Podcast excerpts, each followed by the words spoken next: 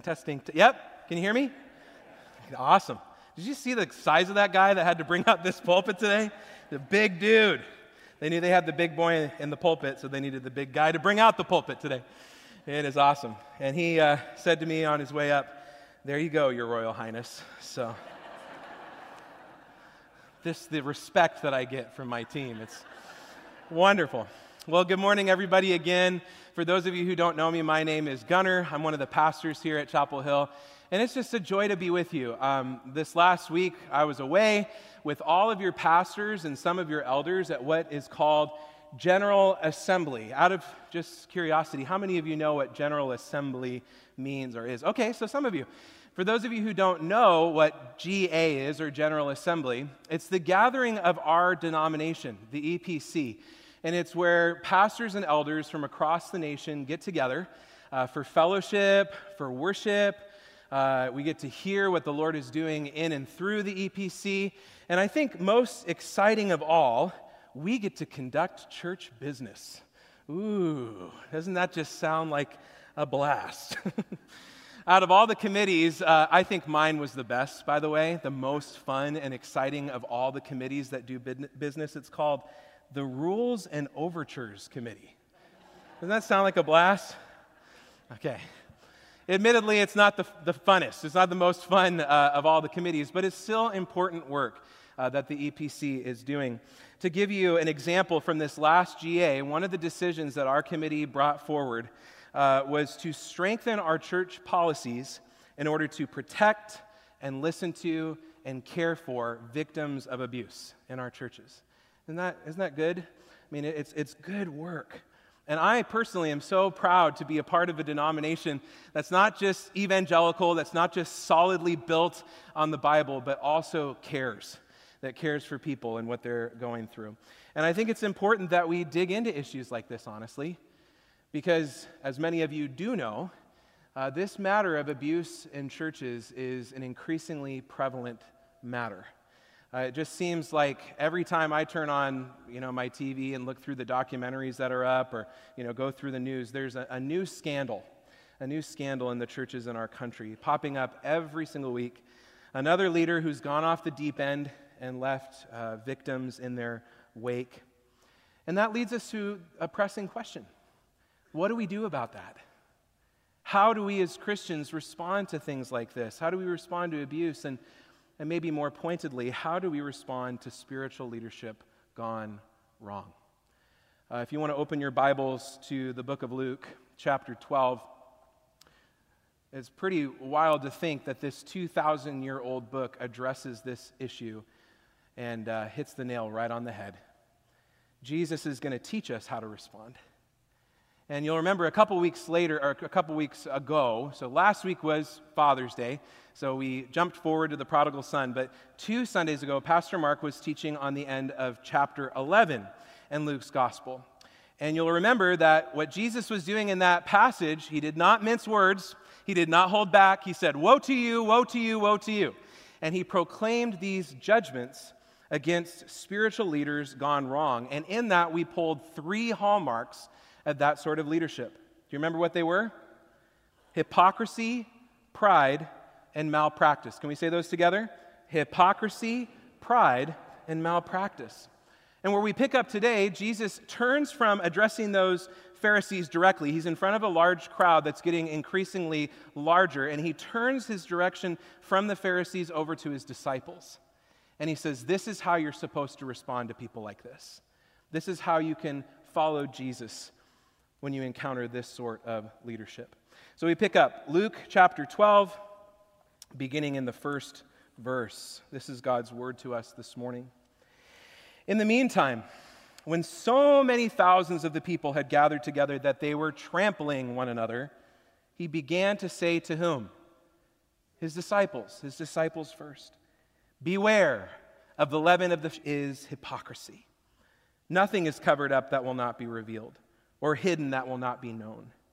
Therefore, whatever you have said in the dark shall be heard in the light, and what you've whispered in private rooms shall be proclaimed from the rooftops. I tell you, my friends, do not fear those who kill the body And after that, they can't do anything more than that. But I'll warn you whom to fear. Fear him who, after he has killed, has authority to cast into hell. Yes, I tell you, fear him. Are not five sparrows sold for two pennies? And not one of them is forgotten before God. Why, even the hairs of your head are all numbered. Fear not. You are of more value than many sparrows. And I tell you, everyone who acknowledges me before men, the Son of Man also will acknowledge before the angels of God. But the one who denies me before man will be denied before the angels of God. And everyone who speaks a word against the Son of Man will be forgiven, but the one who blasphemes against the Holy Spirit will not be forgiven. And when they bring you before the synagogues and rulers and authorities, do not be anxious about how you should defend yourself or what you should say, for the Holy Spirit will teach you in that very hour what you ought to say. This is the word of the Lord, and we say, Thanks be to God. Let us pray. Lord, I feel the weight of this passage this morning. It's always a weightiness to step into the pulpit and to speak, as it were, on your behalf, to try to proclaim your word faithfully, to rightly divide the word of truth. But I feel that in a, a greater heaviness today because of the topic before us and the content of your teaching, Lord Jesus. And so we pray humbly yet boldly, Come, Holy Spirit. Do what only you can do. Preach to our hearts, Spirit of the living God. Pull from the words that I happen to say and tried hard to prepare in your presence, but take them and apply what is good and right and true to our lives. Help us to understand your truth and apply it to our lives. We pray in the great name of our Lord and Savior Jesus Christ. Amen. All right, here is the main idea of our passage this morning.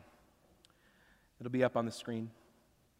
When we face spiritual leadership gone wrong, we are called to be fearless, faithful followers of Jesus. This is the whole point, so I want to get it really sunk into our souls today. Let's say it together. Here we go. One, two, three. When we face spiritual leadership gone wrong, we are called to be fearless, faithful followers of Jesus. This is what Jesus is getting at, and he gives us three ways to apply this to our lives. Three don'ts, all right? Don't be like them, don't be afraid of them, and don't abandon your convictions. All right, we're going to take these one at a time from the passage before us. First, don't be like them. Don't be like them. Remember, Jesus is looking back to all these woe to you statements, these judgments, and then he turns to his disciples and he says, You know what you just heard? Everything I just said? Yeah, don't be like that. Don't be like that. There's a new way of living that I want to call you to. And so he gives this stern warning. Verse 1b Beware. Everybody say, Beware. beware. Of the leaven of the Pharisees, which is hypocrisy. And what Jesus is doing here is he's saying, firstly, beware, which literally in the Greeks means take heed to yourselves or watch yourself. Watch yourself. And then he compares the character, character of the Pharisees, their hypocrisy in particular, to leaven, to yeast in a dough. And if you put that all together, Jesus is warning the disciples that the hypocrisy of these leaders that he's just addressed is a spreading influence of evil, that we can fall into the very same trap that they have. We can easily become hypocrites. It can happen like that. And so we have to watch ourselves. What's hypocrisy? It's being one person in one place, another person in another place saying one thing in one context, another thing in another context. It's doing one thing in one situation and doing another thing in another situation. It's a lack of consistency. But what Jesus is going to say here is don't be like that. Don't be hypocrites. When you ask the average non Christian nowadays to describe the church in one word, what is that word? Hypocrisy or hypocrites. We know this, it just comes, it rolls right off. In recent research done by the Barna Group, the number one reason that those of no faith gave for their reluctance to hold to Christian beliefs was, quote, hypocrisy of religious people. But we don't need a national survey to tell us that. We know it. We know it kind of almost intuitively now, and we know it in, when we witness for Christ.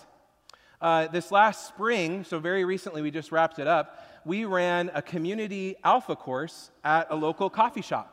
And we teamed up with several local churches in the area and teamed up to witness for Christ to anybody that would come, to anybody that was invited. And it was amazingly successful. Hearing the stories, you'll get to hear them more as the months go on. But what our, all of our leaders at the tables heard again and again from several of the non believers who were seated in their group was that the hypocrisy of the church was their number one barrier to coming to faith. These are your neighbors. These are your coworkers. These are your family and your friends. This is our town. And this should be of grave concern to us. We need to take heed unto ourselves that any sign of hypocrisy is uprooted from our lives so it doesn't do further harm to our witness for Christ. I'll just tell you a quick story. I was uh, driving to get my cup of coffee this morning, and I saw some Jehovah's Witnesses that were on the side of the road. There were four of them, all suited up, preaching falsity, by the way, a false gospel that harms and damns lives and a church and a system, if you've heard, read anything about it, that abuses people like nobody's business. And my heart just broke. So I turned around, drove by him, and said, Hey, we got church in about an hour. If you want to come, we're up at Chapel Hill. Here's the deal, though. When we're honest with ourselves, I just described the Jehovah's Witnesses, and really all that we've got on them as evangelicals is that our doctrine isn't screwy. The abuse is still there. The hypocrisy is still there. The inconsistency is still there, and it destroys the witness for Christ. And this is why Jesus said this 2,000 years ago. Jesus' teaching here, though, doesn't leave us there. He always gives you a way out. Verse 2 Nothing is covered up that will not be revealed, or hidden that will not be known. Therefore, whatever you've said in the dark shall be heard in the light, and what you've whispered in private rooms shall be proclaimed on the housetops. Principle, then application is what Jesus does. But if you bundle it all together, he's giving us actually, interestingly, a way out of a hypocritical life. If I could just summarize it, here it is. The opposite of hypocrisy is honesty. The opposite of hypocrisy is honesty. And so, the way out of a hypocritical, hypocritical life is to bring our lives out into the light. It's to pursue accountability before God and others. And this should speak right to our hearts as Chapel Hillians, okay? Because one of our values as a church is we are accountable. Can we say that? We are accountable. This is part of our DNA. This is part of our DNA. We believe that for the church and all its members. We believe that for the church and all its leaders. And this is why we're part of a denomination, a greater body, and a presbytery, a regional body. This is why we have an entire book dedicated in the EPC to discipline of leaders who have gone off the wrong path, on the wrong path. An entire book that outlines piece by piece what you do when a leader goes astray. This is why we have local, biblically qualified elders, and thank God for them. It's because we value accountability. And all of that, my friends, is incredibly important. But it can also fall short. It can fall short if we do not also have a church made up of faithful, fearless followers of Jesus who seek to live lives that are accountable before God. We need that discernment built in. All the systems I talked are like a trellis. But if you don't have the living vine that's organically growing in accountability and light before God, the whole thing can go down in flames. And many of you have seen it again and again and again. I'm 30 years old and I've already been part of multiple ministries that have fallen apart because of scandal in my life. So we've got to be vigilant in our own lives so that we have a leg to stand on, discernment to see, and mouths to speak when God calls upon us. We will never be perfect, and that is not the goal, not even a little bit. It's kind of the opposite. The goal is not to pretend perfection, it's to be honest, it's to be real before God and before others. That is what will strip hypocrisy of its power in our lives and protect us when spiritual leadership goes terribly wrong in our country and in our lives. So don't be like them. Secondly, don't be afraid of them. Don't be afraid of them, Jesus says. Well, how can we do that? Think about how powerful these guys are. I mean, we got now an entire book of Acts that shows all the bad things that they can and will do to believers. Jesus even gives hints of it later on in the text. So, what do you mean, Jesus? We have to be fearless before oppression or persecution or scandal. How do we do that? Verse 4 I tell you, my friends, do not fear those who what? Kill the body, and after that have nothing more that they can do. What's Jesus saying here? What's the worst they could do to you? Kill you? Disciples are like, What? That is the worst thing that they could do to us. Are you kidding me? These disciples hadn't seen resurrection power yet, but they were about to. The resurrection power that not only raised Christ from the dead, but in and through Christ is going to raise you from the dead. Friends, by faith in Jesus, you are heaven bound, and nothing and no one can ever take that away from you. You have an eternity to spend with the Lord. We know that this is not our home, but we are just a what? A passing through. This life is not the end. We are heaven bound. And so we do not have to be afraid of any human being, any human institution, any human authority, any human power. Do we honor them? Yes. Do we respect them? Yes. Do we obey when it's in line with Scripture? Absolutely. Do we let them go on and, and just be fear, uh, fearful about it? Absolutely not. Because we say with the psalmist, What can mere man do to me? What can mere man do to me? But we need to go further than that. Jesus has more of an antidote to our fear. We don't just need to uproot that fear, we need to replace it. Verse 5 But I will warn you whom to fear. Fear him who, after killing, has authority to cast into hell, Gehenna. Yes, I tell you, if you didn't get it the first time, fear him. Intense, isn't it? He kind of goes, and he turns it up a few notches, turns up the heat, if you will. Jesus takes it to another level. He says, Fear him. But who's him? Who is this him? Who has the authority to cast into hell? Let me tell you right now, it is not Satan. Satan doesn't have that authority. Satan was sent to hell. Satan himself has been cast into hell. He doesn't rule it. Satan's not in the underworld with a tail and pitchfork and horns running the whole hell operation, okay? That might be what our culture tells us and what we've heard in other avenues, but the Bible teaches us that the, uh, hell was prepared for the devil and his angels. So it's not Satan. Who's the one who casts into hell? This may come as a shock to you, some of you. It's God. God is the one who has authority to cast into hell. There's this commonly held belief uh, among actually a lot of Christians now in our nation, especially, and among apologet- apologetics, especially, maybe because it makes the Christian faith seem a little bit more palatable. But there's this commonly held belief that God doesn't send anybody to hell. People send themselves to hell, they choose it for themselves. They live a hell bent lifestyle, and that God simply sits back and allows it. That is also not biblical. This passage is clear enough for us. God casts into hell, literally in the Greek, throws into hell. He and He alone has that authority, and so He and He alone is worthy of fear, awe, and reverence. It was said at the burial of John Knox, the great Scottish reformer and preacher who stood firmly himself against leadership gone wrong. It was said when he died, Here lies one who fears God so much, he never feared the face of man. That's what we want said of us as believers in Jesus Christ, fearless, faithful followers of Christ. If we're to conquer the fear of man, we must cultivate a healthy fear of God. But again, we can't end there. Jesus then says we must have the fear of God, but we must also know the love of God. He shows us that this almighty King of kings, Lord of lords, with authority to cast into hell, is also your greatly immanent heavenly Father who loves you. Verse 6 Are not five sparrows sold for two pennies, and not one of them is forgotten by God? Why, even the hairs of your head are numbered. Fear not.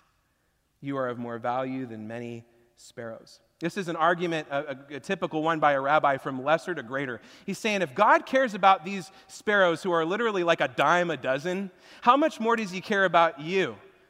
How much more does he care about you, the one who made, he made in his image, the one he, he set his son to die for you, the one who he has set his affection upon, who is a human being that he loves and chose and adopted? How much more does he love you, O you of little faith? He loves you so much, he knows everything about you. He even knows the number of hairs on our head, which honestly is starting to get a little less impressive for some of us, I might add. I think it actually says he knows the number of hairs that you don't have on your head, too. So he's keeping track of it all. What's the point? God knows you, He knows your name, He knows everything about you, and yet, even though He knows the good, the bad, and the ugly, He loves you still the same. And He could never stop loving you. You are valuable to Him. This is how we uproot fear from our lives. We need to not fear man, we need to replace it with the fear of God and to know intimately the love of God. One of the things that made this year's General Assembly uh, particularly memorable was that we survived a tornado while we were there. Uh, in fact, in one of the middle of our business meetings, a tornado began to form and it went right by the church. And shirts are already being made that say this I survived the 43rd GA with a picture of our tornado on it. Although our organist, Catherine, at first service, we found out that she's also an amazing graphic designer. She updated the tornado a little bit. You can take a look right here. Maybe we could zoom in on that. There he is. Okay. So if you read in the news that the tornado just passed through, it's wrong. Pastor Mark, he wrangled that thing to the ground in Jesus' name. But in all honesty, growing up in Washington, I haven't lived through a tornado before. Okay, we have like normal world problems over here, not like these massive natural disasters usually. And so all of our devices, they start going off with the tornado warning, and the staff starts yelling directions to us to, to go and hunker down, including in the church basement where many of us ended up. I ended up there, Pastor Julie ended up there, a lot of other people. But what was most memorable about this experience, it wasn't the natural disaster. It wasn't living through it, it was how these believers responded in the midst of the storm. Let's take a look.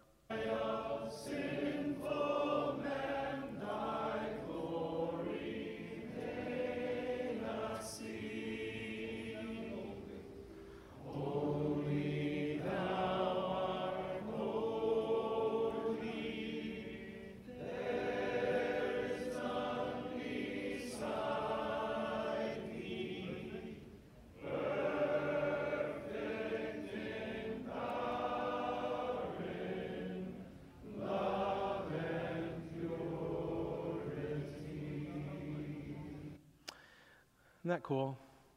Little did we know that there were groups around the church who were doing the exact same thing, including a group of guys who were hunkered down in the men's bathroom. They were singing hymns.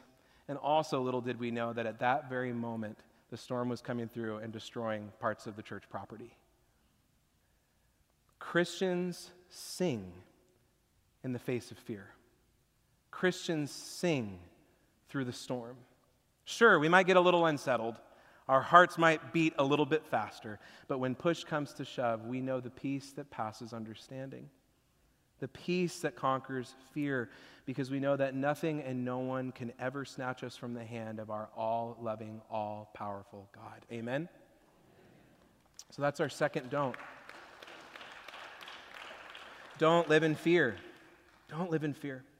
And we need this fearless disposition when we respond to modern day Pharisaism. We really do.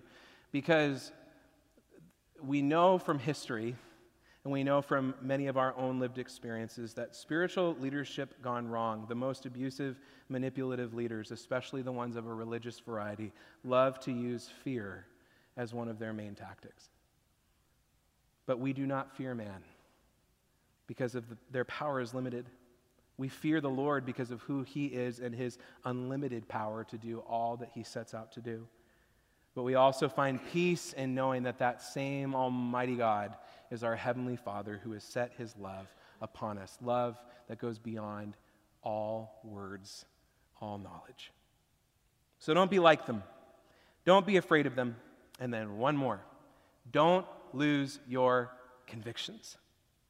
There's a real temptation, especially when we find ourselves in abusive systems or under unhealthy leadership, to question ourselves, to question if these leaders are in good with God and we're not, we're on the outside. To maybe even start to wonder if all that we've believed in, because we've followed these people, all that we believed in is a sham. Many people in my generation, I'm a millennial, and younger, have gone through the experience of what is now commonly called deconstruction. Have you heard of this? Deconstruction. It's often when you've grown up in Christianity and you go through a season of intense doubt, you begin to deconstruct your faith, asking if the things you believed in are actually true. And for many people, deconstruction is catalyzed from seeing the good, the bad, and the ugly of the church, and looking especially at the ugly of Christianity and wondering to yourself, do I really believe what these people believe? And I'm going to be very transparent with you this morning. That has been the case for me in my life before. Before coming to Chapel Hill, I worked for another church for several years. I poured my blood, sweat, and tears into that uh, ministry. In fact, if you were there at the time and you saw a list of all the ministries at the church and you picked one at random, chances, I, chances are I was involved in that ministry. I was working over full time, getting paid half time, going to school, commuting, trying to support my family. I was feeling burnt out and beat up by the church. But there was a breaking point for me. When Amy and I went uh, for premarital counseling with a pastor outside our church, her family pastor, I shared with him what my work life was looking like and the impact that the whole experience was having on my life and upon our relationship. And the pastor asked me a simple yet pivotal question that I will take with me for the rest of my life. He asked, Gunnar, if you continue in this job, what will it do to your soul? And without skipping a beat, I answered, It will make me bitter. The next week, I resigned.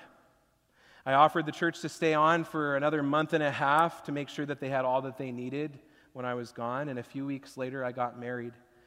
But when I got back to finish my last two weeks at the church, I was invited to attend a meeting, and I had no idea what the meeting was about. I just knew that all the pastors and elders of this church were gathered together and that I needed to be there. And I walked in to find that the goal of the meeting was to list out each and every one of my failures that they saw in me over all my years of ministry at that church. I looked across the room at the men who had really raised me in the faith and heard as they one by one just tore me down. Some of you have asked me before, you know, how do you pray like you do? You kind of involve scripture and, you know, it just kind of comes easily to you. It actually doesn't come easily to me. It's because these men taught me that. So, do you see how this was all intertwined?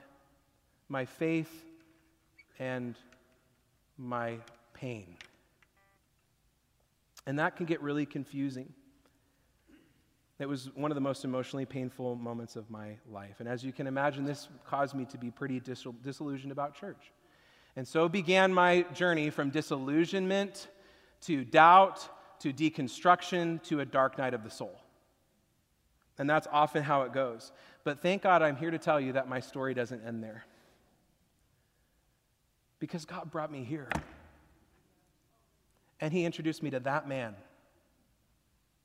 who loved me who spent time with me, who, even when we're not on the same page, he sought me out to get on the same page. This church has been a healing place for me, and I just want to say, I thank God for all of you. I thank God for all of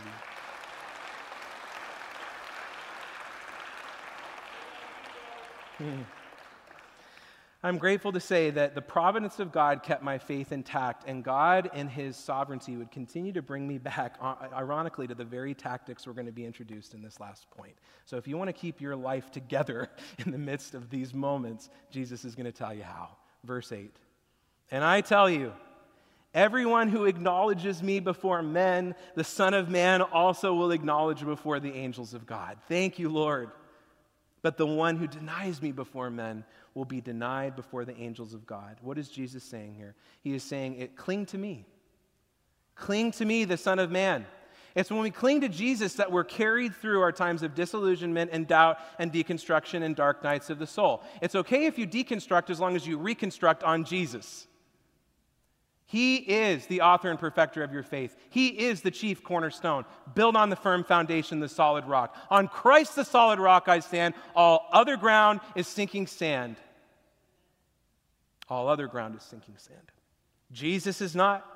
When you're in the throes of those seasons, when you can't believe the despair of disbelief in your own heart at the people who could treat you and others the way that they have, there is one person, one leader, one friend, one mentor who you can always count on, and his name is Jesus Christ.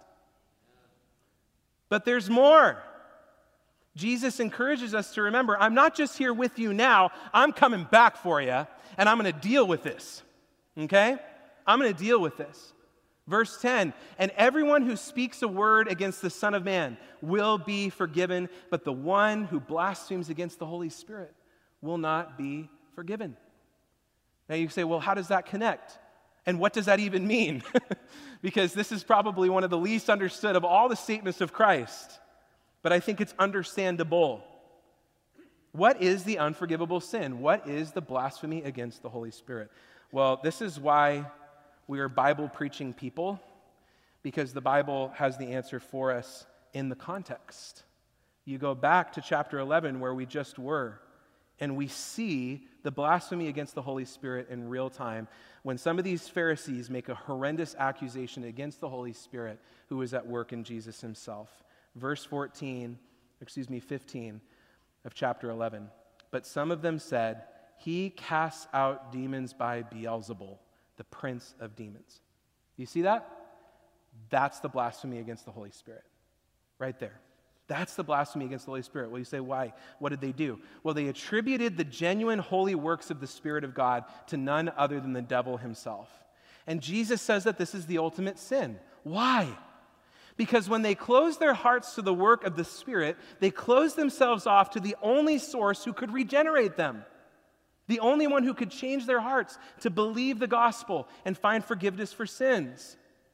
And this is why I can tell you, those of you who have placed genuine saving faith in Jesus Christ, I can tell you that if you're concerned that you've committed the unforgivable sin, I've got news for you. That concern, in and of itself, is proof that you have not committed the unforgivable sin.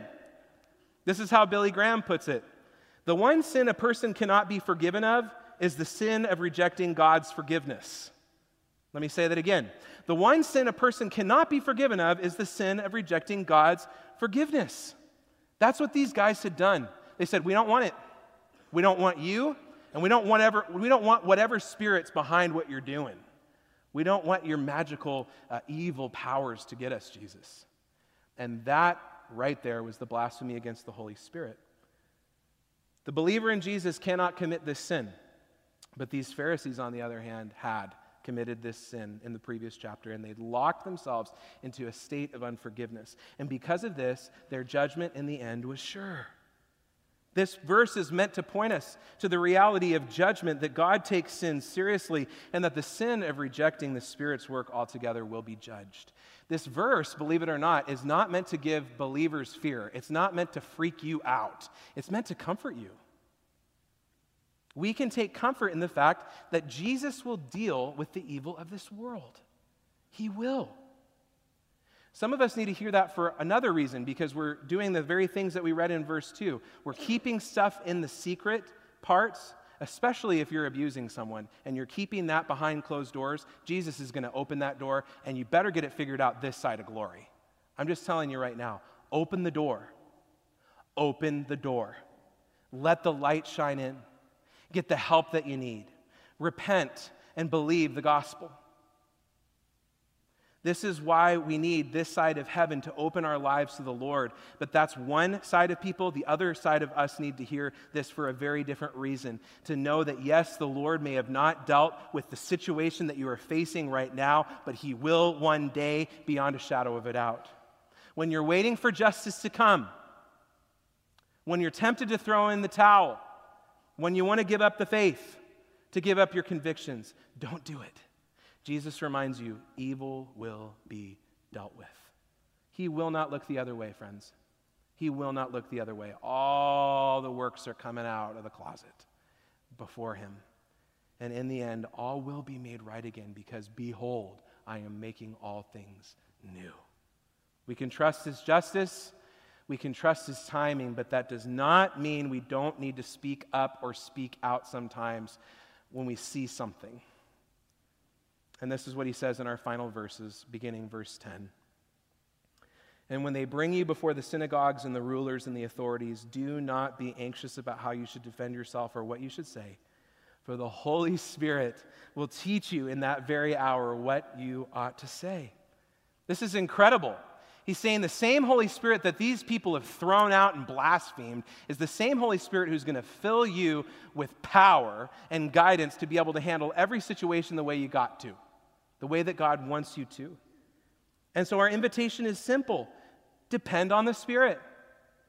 Through prayer and community and scripture, listen to his still small voice. Amy and I were reading about that in Elijah, the story of Elijah last night. Listen for the still small voice of the Spirit. He's speaking. He's speaking through your community, through your prayer times, through your scripture times. He's speaking when you're here right now. So, will you heed his voice and follow his direction? And when the time comes to speak truth to power, he'll give you the words that you need to say. Again, doesn't mean we don't honor authority, it means that we are obedient to the Spirit of God. You can find the strength to say exactly what the Spirit gives you to say when the time is. Jesus is dependable, the judgment is coming, and the Spirit of God lives in you. You can stand in the face of spiritual leadership gone wrong when those moments come in our lives without losing yourself in the process. This is God's call on our lives. All that put together. And in closing, can I just tell you a, a wonderful word of good news? It's utterly impossible. okay? Utterly impossible to do this stuff. It's utterly impossible if you don't have the gospel. These are the resources that are yours in Christ in closing. It's only in the gospel that you find freedom from hypocrisy. You find the safety to bring your life out into the light. How? Well, it's found in knowing that our own attempts at righteousness could never make us right with God, but by faith, the righteousness of Christ, which is perfect, has been applied to your count. You are completely and totally accepted in the beloved. It's found in knowing that we have nothing to hide because Jesus paid it all on the cross. And guess what? He sees it all already that nothing can separate us from his love and that no court of human opinion can ever change that. It's found in the gospel. We find in the gospel freedom from fear, even in the face of people who could destroy us. How? Because of Jesus, God is for you, you are infinitely valuable to him. And that because Jesus has defeated death and risen from the dead, that you will rise with him at the end of the age and experience eternity with him, and nothing and no one can take that away from you. And it's only in the gospel that we find the courage to cling to our convictions and what we believe, no matter the cost.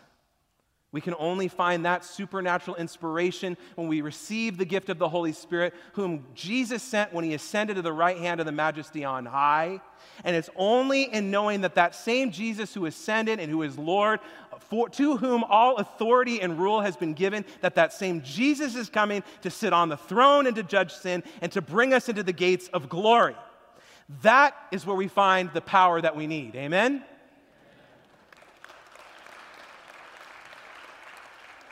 It's in Jesus who lived for you, died for you, rose for you, ascended for you, coming back for you. It's in the resources of the gospel and holding tightly to it that we find all that we need to be fearless, faithful followers of Jesus, in, even in the face of spiritual leadership gone terribly wrong. Thank God we don't have that. Thank God every day we don't have that, but it's something that must be preserved. It's something that must be fought for, and it's something that must be prayed for each and every day. And so we're going to close praying for our church, praying for our leadership, and praying for God's righteousness to be known. Let us pray. Almighty God, to whom all hearts are open, nothing is hidden from your perfect gaze. You see everything. You see everything in us. And yet, everything has been dealt with at the cross. and our identity is sealed by the Holy Spirit of God who lives within us. And we thank you for that good news. Lord, may we stand as fearless, faithful followers of Jesus, even in the face of hardship. Whatever oppression comes our way, whatever persecution comes our way, whatever scandals we hear about, Lord, would you help us to stand firm as believers? And we pray boldly yet humbly that you would protect our church from this evil. Protect our leaders, protect our church, protect everybody who serves in every various ministry. Protect us from ourselves. Free us from the flesh. Cultivate in us an honest fear of God and dependence upon the love of God. We pray for this church and we pray for this nation as we see scandal after scandal after scandal. Would you make us as your church, the big C, capital C church around our country? Would you make us faithful to the gospel? Would you bring truth to bear? And would you apply the gospel to our lives so that, Lord, our witness for you may be all that you desire it to be? Lord, we want to go out of this place knowing that you have fought and won every battle, and we stand in you more than conquerors in him who loved us. We thank you for this time together. We ask that you'd apply these truths to our lives and help us to be the followers of Christ you've made and called us to be. For we pray it in Christ's name. Amen. Let's stand and we're going to sing the chorus of this song. Let's sing together that the battle belongs to Jesus. So when I fight, I'll fight on my knees with my hands lifted high. Oh God, the battle belongs to you. And every fear I lay at your feet, I'll sing